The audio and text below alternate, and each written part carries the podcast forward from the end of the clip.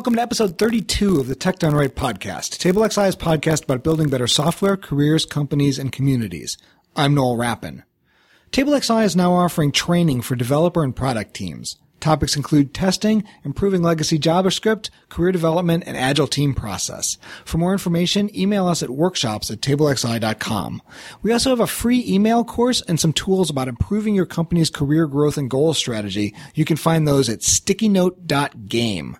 And as you hear this, my book, Rails 5 Test Prescriptions, will either be out in the world or very nearly out in the world. The book is up to date with the latest Rails RSpec and Minitest features and has some great non-dogmatic content on how to get value from testing your Rails applications. You can buy Rails 5 Test Prescriptions at pragprog.com or wherever fine technical books are sold. Today on the show, we're talking about React Native, a framework that allows you to write JavaScript and JSX in React and develop native applications for iOS and Android. We have a panel of React Native experts with me today. We have Ed LeFoy, the head of TableXI's mobile development practice. Gant Laborde is the chief technology strategist for Infinite Red, and Brent Vatne is a developer who works on React Native and Expo at Expo. We talk about why to use React Native, how to learn it, how the onboard experience for React Native is really good, and where you might come across some limitations. We've had some great results with React Native here, and I was glad to learn more about it from these developers. So here we are with the panel. We'll start with Gant Laborde. Would you like to introduce yourself? Hey, friends. This is Gant Laborde. I'm Chief Technology Strategist for Infinite Red and a longtime React Native user. And we have Brent Vatne. Hi. I work on a product called Expo, which is kind of like Rails for React Native, and I also work on React Native. And also Ed LeFoy. Hi. I'm the mobile practice lead at TableXI. Historically came from a lot of iOS native development and have spent quite a lot of time in React Native recently, as well as building up internal teams for other clients in the React Native space. So let's start with the very basics here. What is React Native and when would somebody use it relative to a bunch of other tools that do similar things? React Native is another rendering target for React. Traditionally, React has been used on the web. And so in that context, the rendering target is the DOM. For React Native, it renders to native iOS and native Android. You might want to use it because you can take advantage of the knowledge that your web development team has already using React on the web and potentially reuse code as well to build your iOS and Android apps. In addition to that, I think a lot of people really appreciate the React programming model. And it's just nice to have that in the iOS and Android space as well. Ed, your team has moved to React Native from doing more direct native development in Swift. What drew you to that, and what kinds of things did you find kept you there once you made the switch? What drew us to it was me giving in after being burned by so many other cross-platform promises in the past. I think that, with the handful of people trying to get this right, there actually being one that succeeded so well caught me off guard, and I think that's definitely one of the things that sucked us in. The last time that I used JavaScript, it wasn't quite as nice as it is these days. Like Brent said, the programming model is very well done, and the tooling ecospace is also very robust. It wasn't when we started, but it is these days. So Gant, what kinds of things do you see as like the competitive advantage of React Native? Well, we always have this continuous evolution of technology. It goes all the way back to when people are building things to the core data with their hands. You can bring this all the way back to people talking about, assembly is the way, everybody writing C, they're all idiots, and they're not doing things to the real low level that they can actually get to. And of course, in C, you could always drop down into assembly and work on that. And so that kind of like builds this extra layer of sort of no longer worrying about what machine you're on. And I think that naturally we're seeing this same kind of progression as you have enough people that are working together with mobile. When iOS first came out, of course, it dominated the market and everybody was building, there's an app for that, Objective-C apps. And then now if you take a look at the market, it's definitely spreading out a bit more, and people need a good solution. You have to write an app for iOS and for Android. And then you might even also have to write it for Apple TV and Xbox and all these other platforms.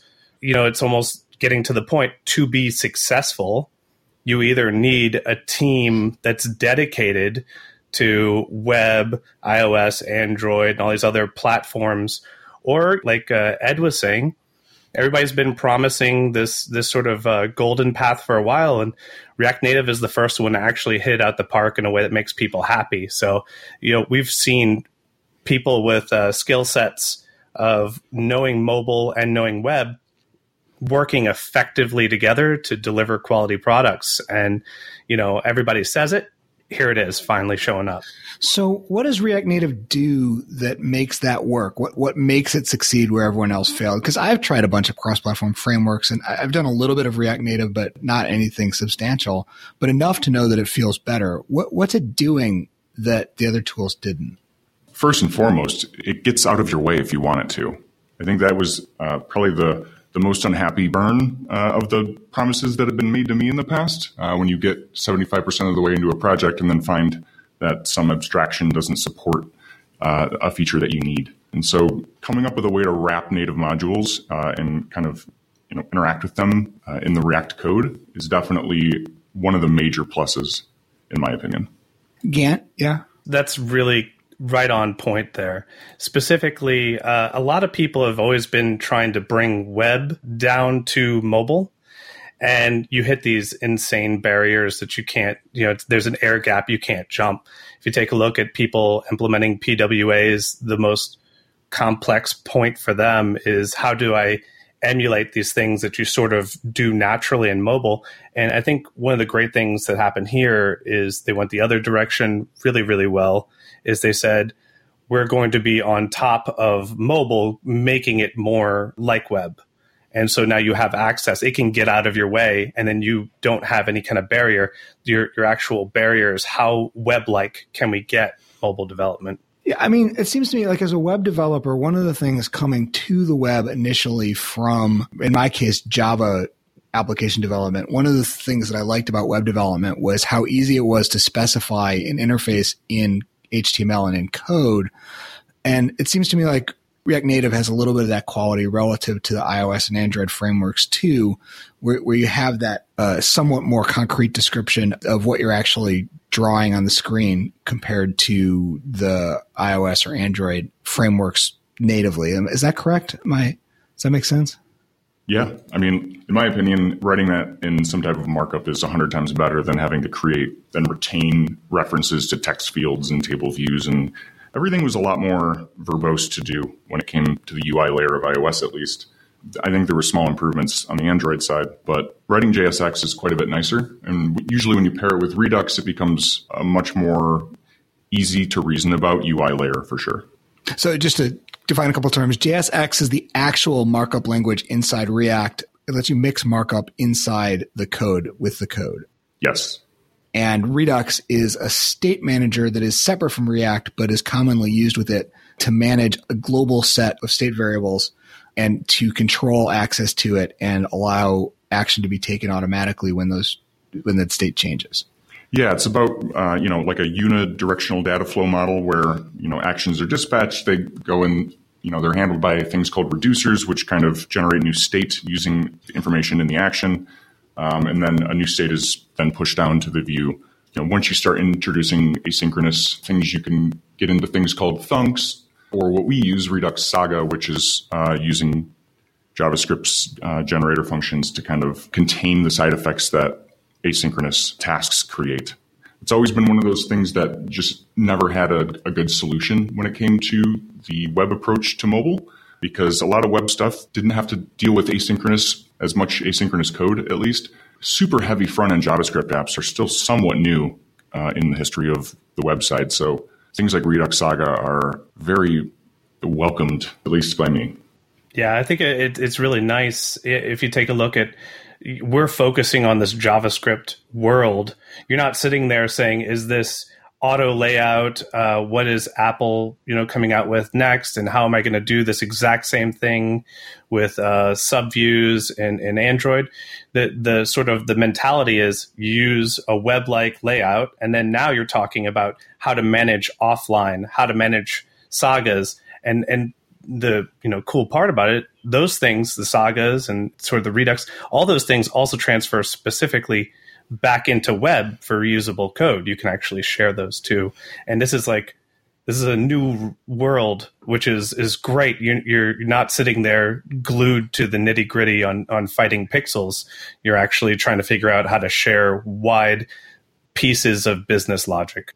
What I really want to see, or what I'm at least following very happily, is the React Native Web and where that's going to head. There is some very, very awesome things that could come from that. React Native Web is, they took the native components or the native pieces of iOS and Android, and they wrapped them in these generalized modules like a view or text or a list, things like that, switch. They basically took that exact abstraction and then re-implemented that using HTML in a library called React Native Web. So what that allows you to do is write one app and then have it show as HTML on the browser, as iOS on an iOS app, and for an Android app as well. And so that kind of eliminates the final barrier in terms of code reusability. So you have one high-level description of your interface, and then it's the React Native tool's job to convert that into the best representation on whatever platform you want it to be. Yeah, sort of. There's also, you know, in terms of the implementations of things like maps or GPS, those are things you'll have to have separate implementations for a browser and for, you know, each mobile platform. So those are still, I think, questions to be asked. But in terms of the view and sharing view code, that's a huge step. And that's a really complicated one. So it's exciting to watch. React came out first and took the web. And then React Native said, let's take this concept away from the DOM.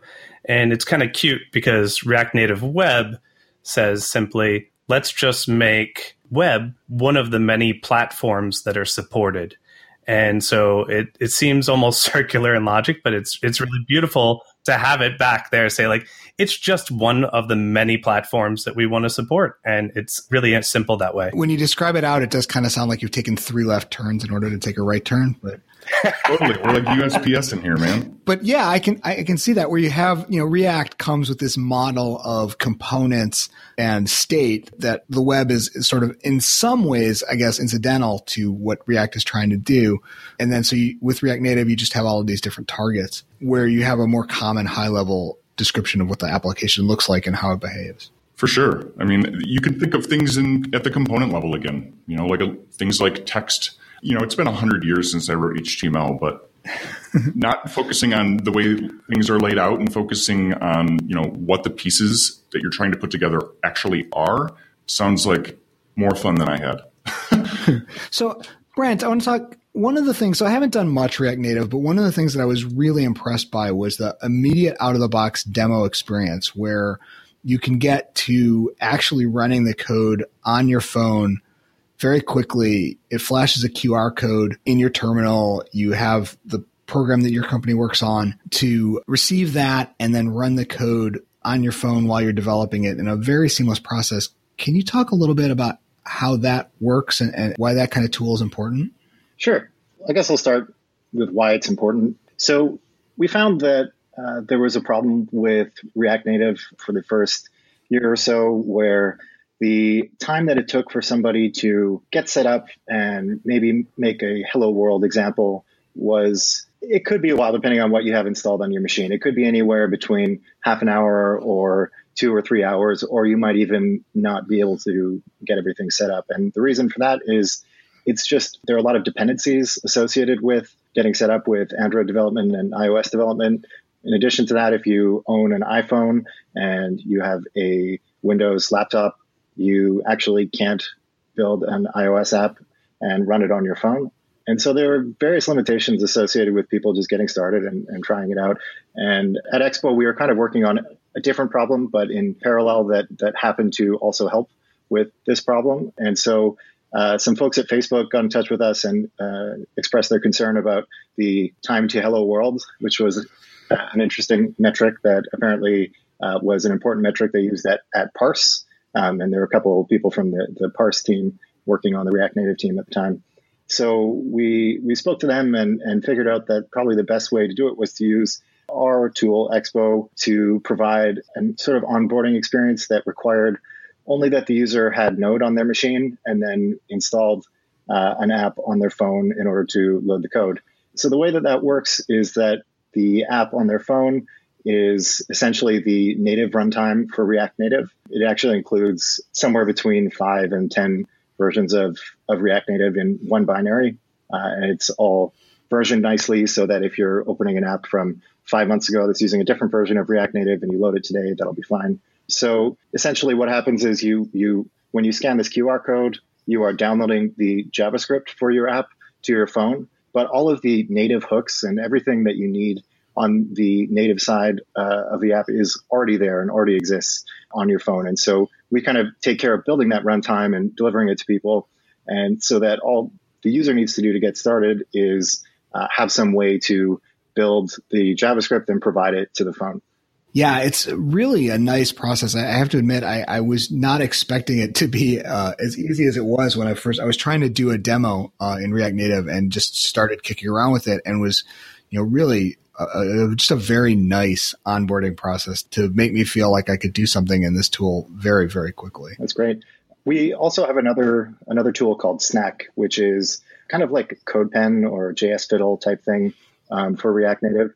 And it uses a very similar idea, but rather than having the build process for the JavaScript bundle run on your machine, it actually runs partially on a server and then partially on your actual device. So we include Babel, which is a JavaScript transformer, actually on your device, and we send over the code to the device every time you make a change. And it essentially just evals the code and starts from scratch every time you make a change.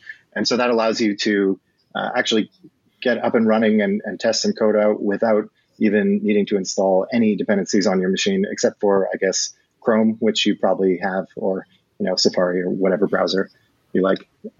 And that's also been really useful for kind of having a foundation in the community for sharing examples. So if you have some example snippet that you want to share with somebody, that they can easily open it up and try it out and tweak some parameters and fork it or do whatever they want with it. That's kind of an essential building block, I think, of communities. I can't imagine the web without having something like CodePen or some way to share your code with other people. It's also really important for open source projects when users open an issue and say, hey, I have this problem. Here's my GitHub URL. Really, in the best case, they would provide a URL to a repository that reproduces the problem.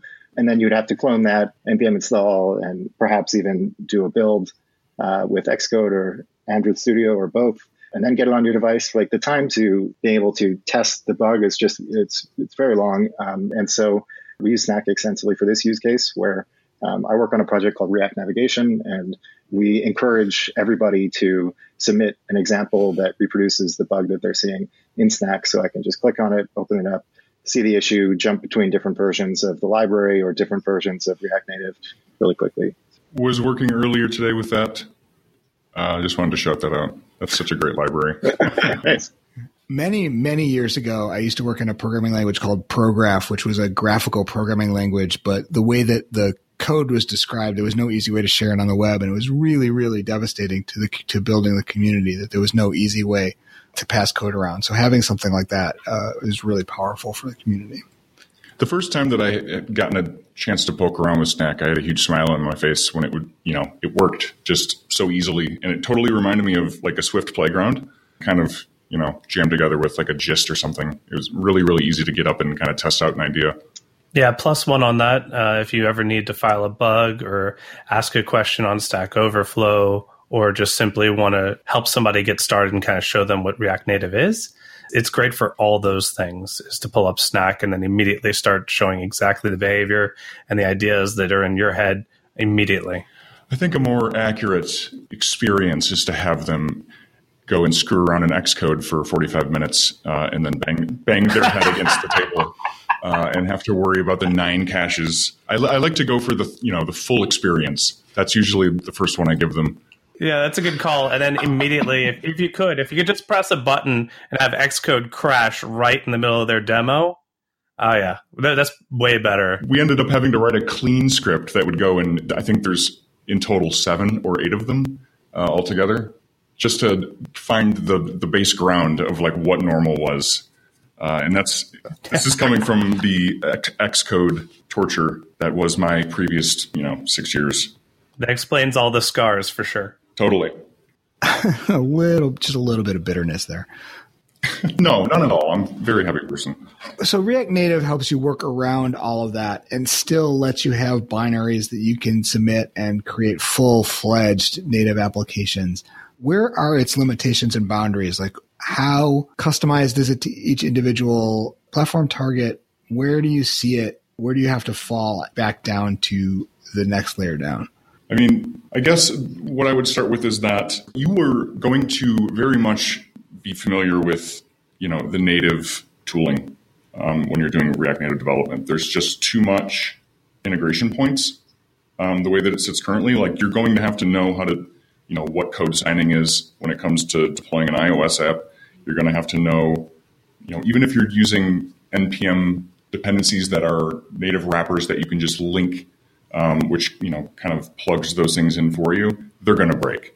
And so I guess I would be nervous to make a promise that you're never going to have to do any native development or at least troubleshooting, because it's certainly still there and you're certainly going to have a headache if you don't know anything about it when you go to run into one of those things. I'd say specifically one part that kind of comes in right now is that you do have a bridge, right? The bridge is native and you have this communication that's going over it. It doesn't protect you from doing terrible programming over the bridge.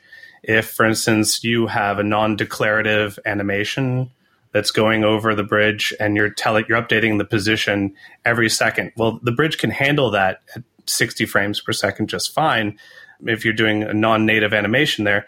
But then let's say you have a saga that decides to draw all the resources, and then now you have your animation fighting. It's a single-threaded item right there, so you're going to see some kind of performance issues. It doesn't stop you from shooting yourself in the foot.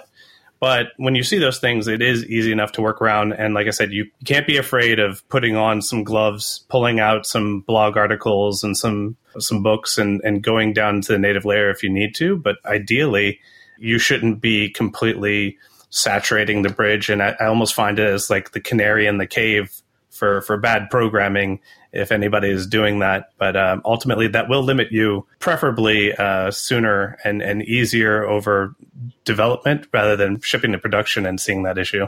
How skilled of a native developer do you need to be an effective React Native developer? Like, is it a case where they used to say in the Rails world that if you didn't know MySQL well, eventually your Rails app was going to suck. Like, you could build it, but eventually you would have some sort of performance bottleneck that you could only really diagnose by understanding how the underlying databases work. Is that the kind of thing here where you can build something, but there are going to be bottlenecks and improvements that you're only going to be able to make if you understand the underlying frameworks? Well, yeah, yes, and less every day, because people are building more parts. Now, it depends on your team's initiative. If you're looking to just absorb code that's out there, then you could take it from great teams like Expo, who are going to make open source ways to do something that is going to be fantastic, and they're going to support it, it's going to work great, and it's going to continue to progress.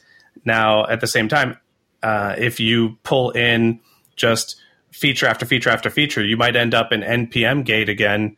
And if you have somebody who you're depending your business on, every feature you add in that's doing the native for you is a feature that you should technically own and be ready to go dig down into. Now, the more people who are using it and the more features that are coming out, it's harder and harder to find places for me to ever write any native code anymore. I more just go in and tweak and fix features. And I feel like if that continues on, it's a good community effort. It sort of rewards itself and everybody kind of gives back to the community. So with that, I'd say that it gets less and less, but be prepared. Been incredibly impressed with the amount of speed that some of these, native implementations wrapped up in a React Native consumable package. They've come very quickly. When we first started doing this, there weren't a whole lot of things that were supported, and if they were very new. And now you can find almost every single piece of native functionality wrapped in something that's fairly easily to consume. Yeah. So I was just going to comment on the limitations and how typically there are two ways that you can go about handling limitations. One of them is the escape hatch that we've kind of discussed quite a bit already, of just dropping down to writing some native code and write a sort of one-off component for something as a workaround, or if the limitation is in the area of just not having access to an API, you write a wrapper around some library that does that, or a wrapper for just the system API that isn't yet exposed. So another way to look at it is how we kind of look at it at Expo is, well, we understand that sometimes you have to drop down and write some code to expose a new API. We don't like the idea of having kind of one-off components that get around certain limitations that exist with the current APIs in React Native. So we like to kind of take a step back and think, like, what are the primitives that we're missing in React Native to be able to build this UI without writing any native code, such that we're able to share the implementation entirely across iOS and Android and potentially other platforms. And kind of that route, I think, is something that is most beneficial for the long run for React Native and for the potential of the project. But certainly there are cases where, I would say the majority of cases where you're maybe working at a consultancy or you're just building a one-off project for your company. In those cases, you probably don't have time to step back and think about the big picture and try and generalize a solution, and you have to just go ahead and write a one-off component. And so some examples of like taking a step back are projects like React Native Gesture Handler. So this is a complete reimplementation of the React Native gesture system. The current gesture system is very limited by issues that Gant was just mentioning about having to cross the bridge too often. And essentially the bridge is basically the communication pipeline between the native runtime of your app and the JavaScript runtime. And so you have to send messages across the bridge in order to be able to say, hey, this touch event happened, and send that to the JavaScript side. The JavaScript side responds to it and it says, okay, this view updated to have this X position and this Y position and this background color or something like that. So the limitations with the gesture system currently in React Native are that it has to go across the bridge every time there's an event. And so that means that if you want your gesture to handle a touch event once every frame. So that's pretty much what you're going for in mobile applications, is you want to have 60 frames per second animations and gestures, and you want them to be extremely responsive and not sort of drop out in the middle only to start tracking the gesture again half a second later. You ideally don't want to depend on the JavaScript thread being available to respond to touch events every 16 milliseconds, which is how often you would need to do that for 60 FPS. And so the solutions that often come in React Native are solutions that say, how can we reform the solution to this problem such that we can define the behavior declaratively so that we can send that over once to this native side of the bridge and then have it execute entirely on the native side. So it's not dependent on the JavaScript side responding to every frame, but instead the bottleneck is just on the main thread performance. And this is the solution that React Native Gesture Handler takes, where you're able to leverage the built-in gesture responders that exist on iOS, and actually a reimplementation of those, but in native on Android, and actually update the UI and handle the gestures entirely on the native side, at least until you release the gesture, at which point you have to call back into JavaScript to say, hey, this gesture was released with this velocity and this position. What should we do now? That kind of thing. So yeah, those are kind of the two categories of potential ways to work around limitations in React Native. What's the pathway for that kind of tool to get built back to become part of the central React Native core? Like, does that happen, or is the core somewhat separated from these experiments going on in tooling? I think that it is possible that this could happen at some point in time. Currently, there is an effort to make the React Native core smaller. So a lot of the APIs that exist within React Native core will be pulled out into separate libraries. So I don't see this happening in the short term, but perhaps in the longer term, there'll be a more well-defined path for these kind of significant projects that have a big impact on the whole ecosystem to be able to come back into React Native itself. I would say that probably at the moment, the best way to guarantee that something like this would actually be brought back into the upstream project, for better or for worse, is to be able to justify very clearly how it is in no uncertain terms a absolute net benefit for Facebook to pull it into the project. There's certainly an argument to be made why React Native as a whole is probably too big and should be smaller and broken apart as well. Okay, what's the argument? There's a lot to it. It does a lot of stuff. I guess I'm used to frameworks where like that's okay. I know that the JavaScript ecosystem tends to prefer many smaller tools rather than a few larger tools. Is that essentially what's going on? Yeah, I mean, it's basically cramming two frameworks together in an abstracted way. It's a lot of code, and it would be cool to see it either broken up at the layers or coupled off into siloed platforms in some way. I'm not sure what would be the most sensible way to do it, but yeah, you know, one of the things that is kind of key here is that you don't want to become just like a religion with it. You don't want people to say, hey, you know, I know there you have alternatives, but this is what you have to use. You're just sort of coming out of there. And so I like that they've broken up part of it to say, you know what, community, if you want to do it better, go do it better.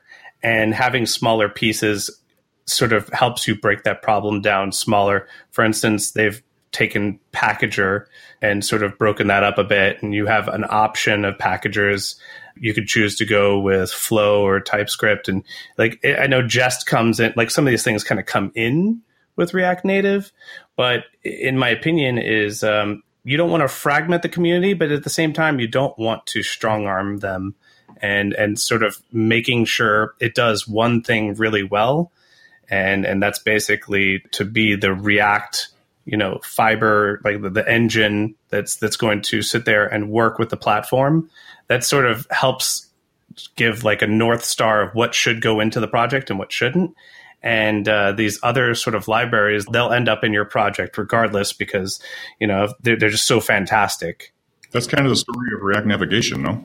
Yeah, React Navigation sort of came out, and now we have Brent to thank because he's pushing it forward in new and amazing ways.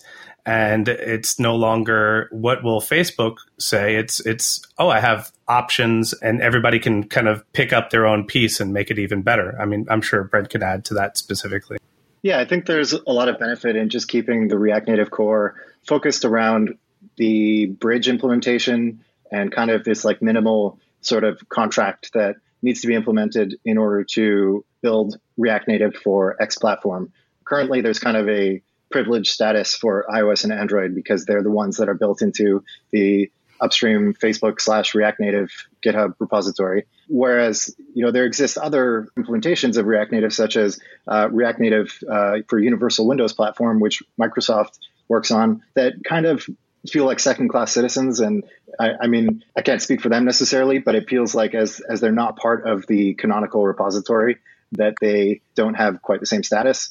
And as the core is bigger and bigger, I think that there's just more burden on people to implement all of these various things that are, you know, I think to a large degree, somewhat arbitrarily included in core, because that's just how it was when it was released. There's things like a tab bar implementation or like a toolbar that only exists on Android. There's a WebView implementation, and the scope of this just becomes really massive. And so that leads into another problem where it's very hard to manage a repository that covers such a wide range of concerns. And by breaking these out into separate packages, you could have the React Native WebView package, which is managed by a couple of people that care deeply about it, and they don't have to be locked into the React Native release cycle where they need to get reviews by certain people who have touched the code base before and then only release once per month. And that sort of thing that kind of limits the ability for these smaller pieces to iterate more quickly and receive kind of the attention and ownership that they probably deserve. One thing I've seen certainly in the React Web framework is that the downside of having a very small core is that with a lot of different support libraries is that it becomes very confusing for especially new entry into the framework, but even for experienced people to pick and choose between all the different various options? Like, what kinds of things does the React Native community do to try and mitigate that problem? So one thing that we do is, so I work on Expo where, like I mentioned in the intro, we kind of see it as like Rails for React Native. And similarly, we're sort of moving in the direction of, actually probably a better way to phrase it is sort of like Rails and Heroku for React Native. But we're sort of moving in the direction of, currently you kind of have to buy into the entire thing and use it all as one piece. And it provides essentially this massive standard library of ideally most of the things that you would need to build, 80% of the apps out there.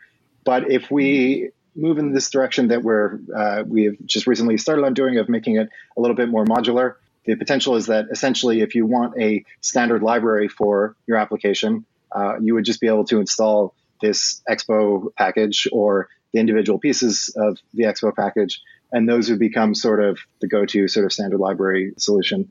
So hopefully that would make it a bit easier. But I do agree that it can become complicated when you have all of these options available to you and there's no clear path. And I think that's already an issue in React Native to some extent. Oh, yeah, definitely. And part of the problem is we're sort of influencing. I went to RubyConf, I think like 2014, and the guy was talking about all these great, good new ideas. As I was listening to it, I was like, this is just Redux. You know, he brought Redux over to Ruby. And what wound up happening is at the end of it, yeah, he said that, but to them, it was a new idea. And now, in a lot of ways, Redux is fighting against some brand new ideas. So just being at the bleeding edge, we're going to get cut a little bit by fragmentation because a lot of people start to grab an idea and it causes a little bit of a divide. But ultimately, over a long period of time, I think that we all kind of grow from it. The ideas are definitely getting more solid. The introductory libraries are getting better. Like you can hop in with Hello World real fast now. And, you have Expo, you have Geeky Hands has a sort of starter pack. Us at Infinite Red, we have a starter pack. So a lot of people are sort of saying, this is what we're using to ship apps.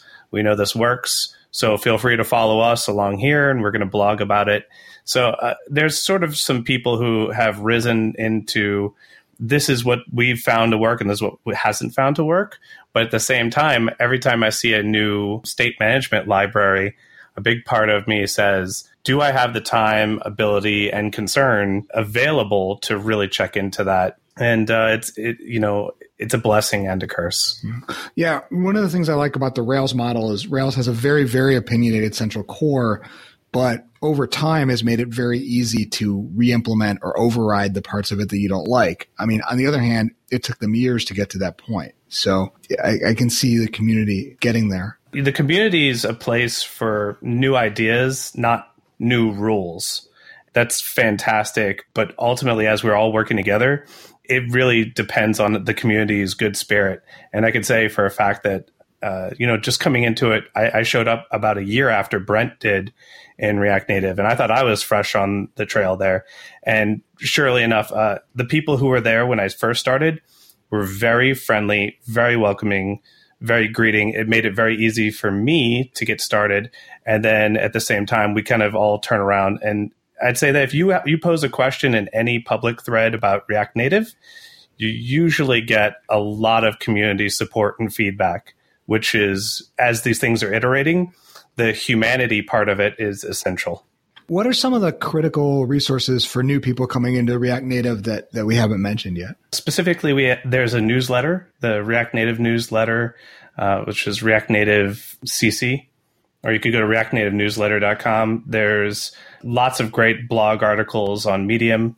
Infinite Red, we throw the React Native conference in the US, and callstack.io throws the React Native conference in Europe. And the videos from last year for both those conferences are available online. Just tons of really awesome stuff is already out there that I know of. Yeah, I think another good one is reactnativeexpress.com. If you're not familiar with React at all, or if you're already familiar with React and just want to get quickly started with React Native, it kind of outlines all of the various terms that you'll need to know, and is a really good place to get started. Another resource is there's a YouTube playlist from a workshop that I did at React Europe last year. So it was a two-day workshop, and we recorded video for the entire thing. And I actually did it with Devin Abbott, who is the guy that wrote reactnativeexpress.com. And so we cover all the basics. We cover everything from React Native Express and then go through and do a bit more as well.